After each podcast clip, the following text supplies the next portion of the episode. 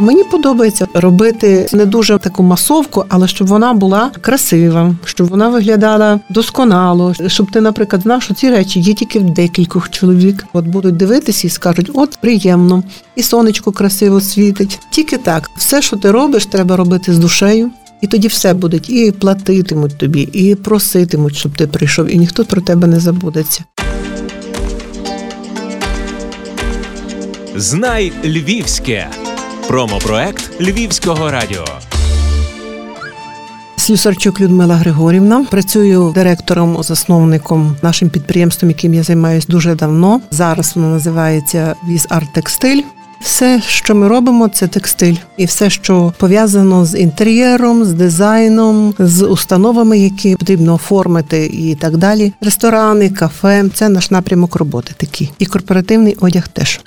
До дві тисячі п'ятого року я займалась туризмом, у нас була туристична фірма, така незвикла трошки, бо займалися ми творчістю, концертами. Називався Мистецько-туристичний центр Віз Арт Студія.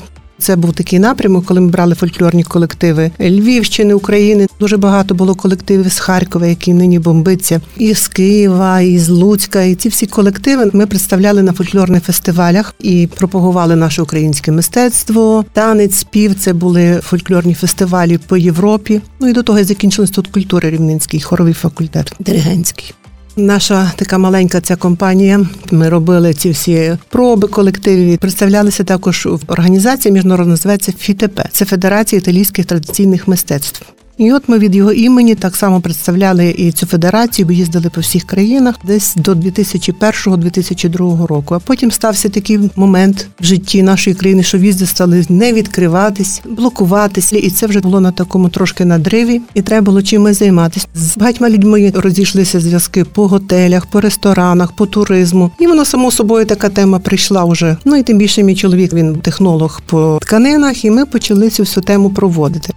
Я завжди в своїй роботі вважаю, що треба прийти до людини. Не написати оголошення, що я така хороша і роблю, а прийти, показати, що ти робиш, як ти робиш. В мене, наприклад, завжди була така вимога до наших працівників. Перше – якість. Друге – щоб вони самі отримали задоволення від того, що вони зробили. Якщо воно зроблено з браком, ліпше взагалі не показувати. Закинув, викинув і забув.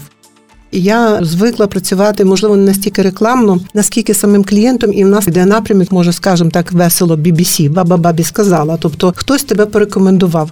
По такому напрямку ми рухалися. На нашій першій машині ми практично об'їздили всі Карпати, перезнайомились з директорами, тобто йшли на зустріч нашому клієнту і показували конкретно виріб в руках, щоб він міг потримати, відчути тактильність цього виробу і так далі. От таким чином.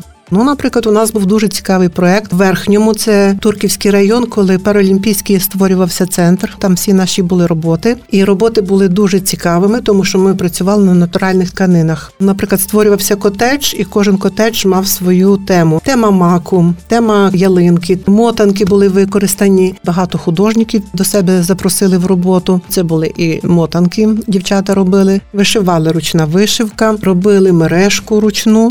Даний об'єкт для нас був дуже великим досвідом, бо потрібно було ще, крім того, що ти хочеш в естетичному плані подати, потрібно було ще і постаратись скеруватися всіма правилами, які повинні бути в цьому закладі. Потім багато ще готелів по Карпатах, на Буковелі, Ганс-готель, Червона Рута, Древній Град, от зараз останні наші клієнти, Панська Гора, Відень, Скіфія. Одним словом, до кожного об'єкту, до якого нам дозволяли, так би мовити, вносити свої якісь корективи, то це було, звичайно, дуже приємно, і роботи тоді виходили такі, знаєте, від душі. Любиш Львів? Обирай Львівське! Коли двадцять четвертого це все сталося, ну ніхто, звичайно, не знав, що робити, куди бігти. Але було одне зрозуміло, що треба напрямок роботи поміняти. Не святі горшки ліплять, як казала моя мама. Все можна зробити, було б тільки бажання. І я вам скажу, що дуже велике значення і плідне таке. Це була наша співпраця з волонтерами. От ми якось в одну секунду один одного знайшли. З четверга, поки ти шок перейшов, а вже в вівторок у нас запрацював цех. Тобто волонтери знайшли нам швачок, які так само добровільно, без всяких оплат, без нічого, просто прийшли, просто принесли свої швейні машинки. Абсолютно безкоштовно, без нічого, без ніяких там якихось претензій чи вимог, бо треба. І все. І у нас з середи уже почався технологічно процес крій і так далі. Ми не знали, як це робиться. Ми взагалі, так як люди відповідальні, розуміємо, що це треба, щоб відповідало потребам. Тобто, як воно використовується. Ми що знали, що таке гранати, ми що знали, що таке бомби літають. А тут треба гранати положити і так далі, і так далі. Купа всього військових таких термінів, до яких ми так само сприймали їх. А друга катастрофа була, що не було ні тканин. І така напруга була в повітрі, що кожен день ти проживав як рік.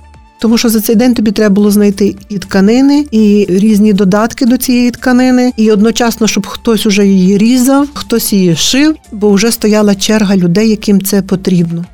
З нами працював, працює, зараз так само працюють Галіян Богдан з своїм колегою. Він сам архітектор, і він бачить цей предмет, то як можна зробити. Тобто ми ставали біля столу, все це розробляли, думали, як його подати, і все. Потім вже, знаєте, воно настільки так все йшло в русі, в русі, в русі, в русі, і на деякий час уже така була перевтома навіть, що ти думаєш, що ти, ти вже цього не витримаєш. Тоді ми зупинялися, десь якийсь час трошечки, день-два давали собі відпочинку, ну і вже йшли далі по слідчих предметах. Тобто ми за цей місяць, за березень, освоїли такі, скажімо, військові речі, як розгрузки, підгрузки, військова форма, форма, майки, все, щоб, наприклад, коли до нас прийде воїн, тероборона або міліціонер, щоб в нього було що взяти з собою.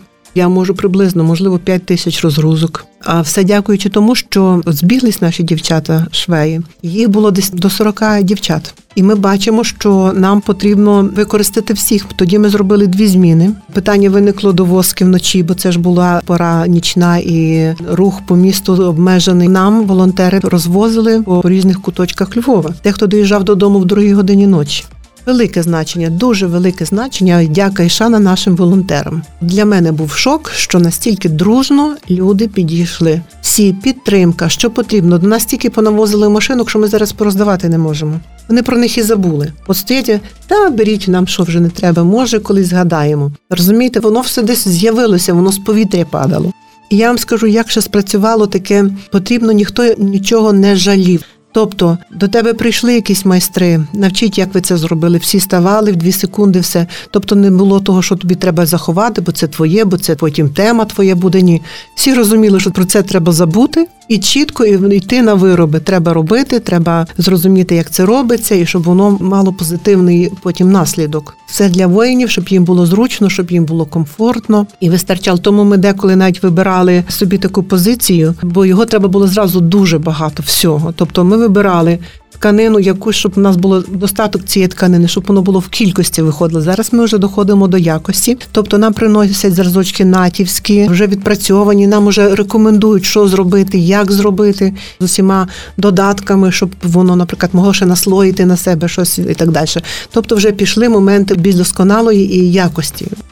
Ми вже про фінансування почали думати пізніше, коли побачили, що тканин не можеш ти взяти, тобто йде закупка тканин, ти мусиш ті гроші акумулювати і так далі. Тоді вже дійшли до того, що нам потрібно створити ціну, і люди не можуть безкоштовно сидіти весь час. Їм так само дітей кормити, їм потрібно за квартиру платити. І тоді вже пішла цінова політика, отак, щоб розуміли, за що платять. Я вважаю, що нічого немає безкоштовного в житті. Все, що ми переживаємо, воно так само акумулюється в якусь енергію і в віддачу. Тобто волонтерство теж є дуже матеріальне і дуже, дуже емоційне, і дає людям завжди, повинно давати дуже великий позитив. Я дуже рада, що в волонтерстві дуже багато молоді. Вони такі умнічки, я так дивлюсь, ну я вже в такому віці, що вже десь спостерігаю, як хтось робить якісь вчинки, вони молодці. Ви задумуєтесь над тим, як нам зберегти цей дух, щоб після обов'язкової перемоги збудувати нову країну?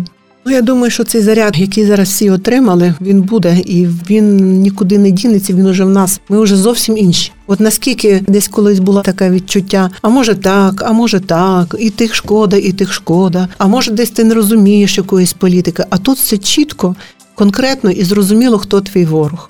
тобі очистили дорогу, тобі дали, щоб твоє коріння розвивалось далі. Вже нема тих якихось отрав, які йдуть в твоє генетичне дерево для твоїх дітей. Накопичується і те горе, яке потім переростає в якусь енергію, зруйнувати це зло. Так що я більш ніж впевнена, все буде добре, я навіть в цьому не сумніваюся. «Знай Львівське» – промопроект Львівського радіо.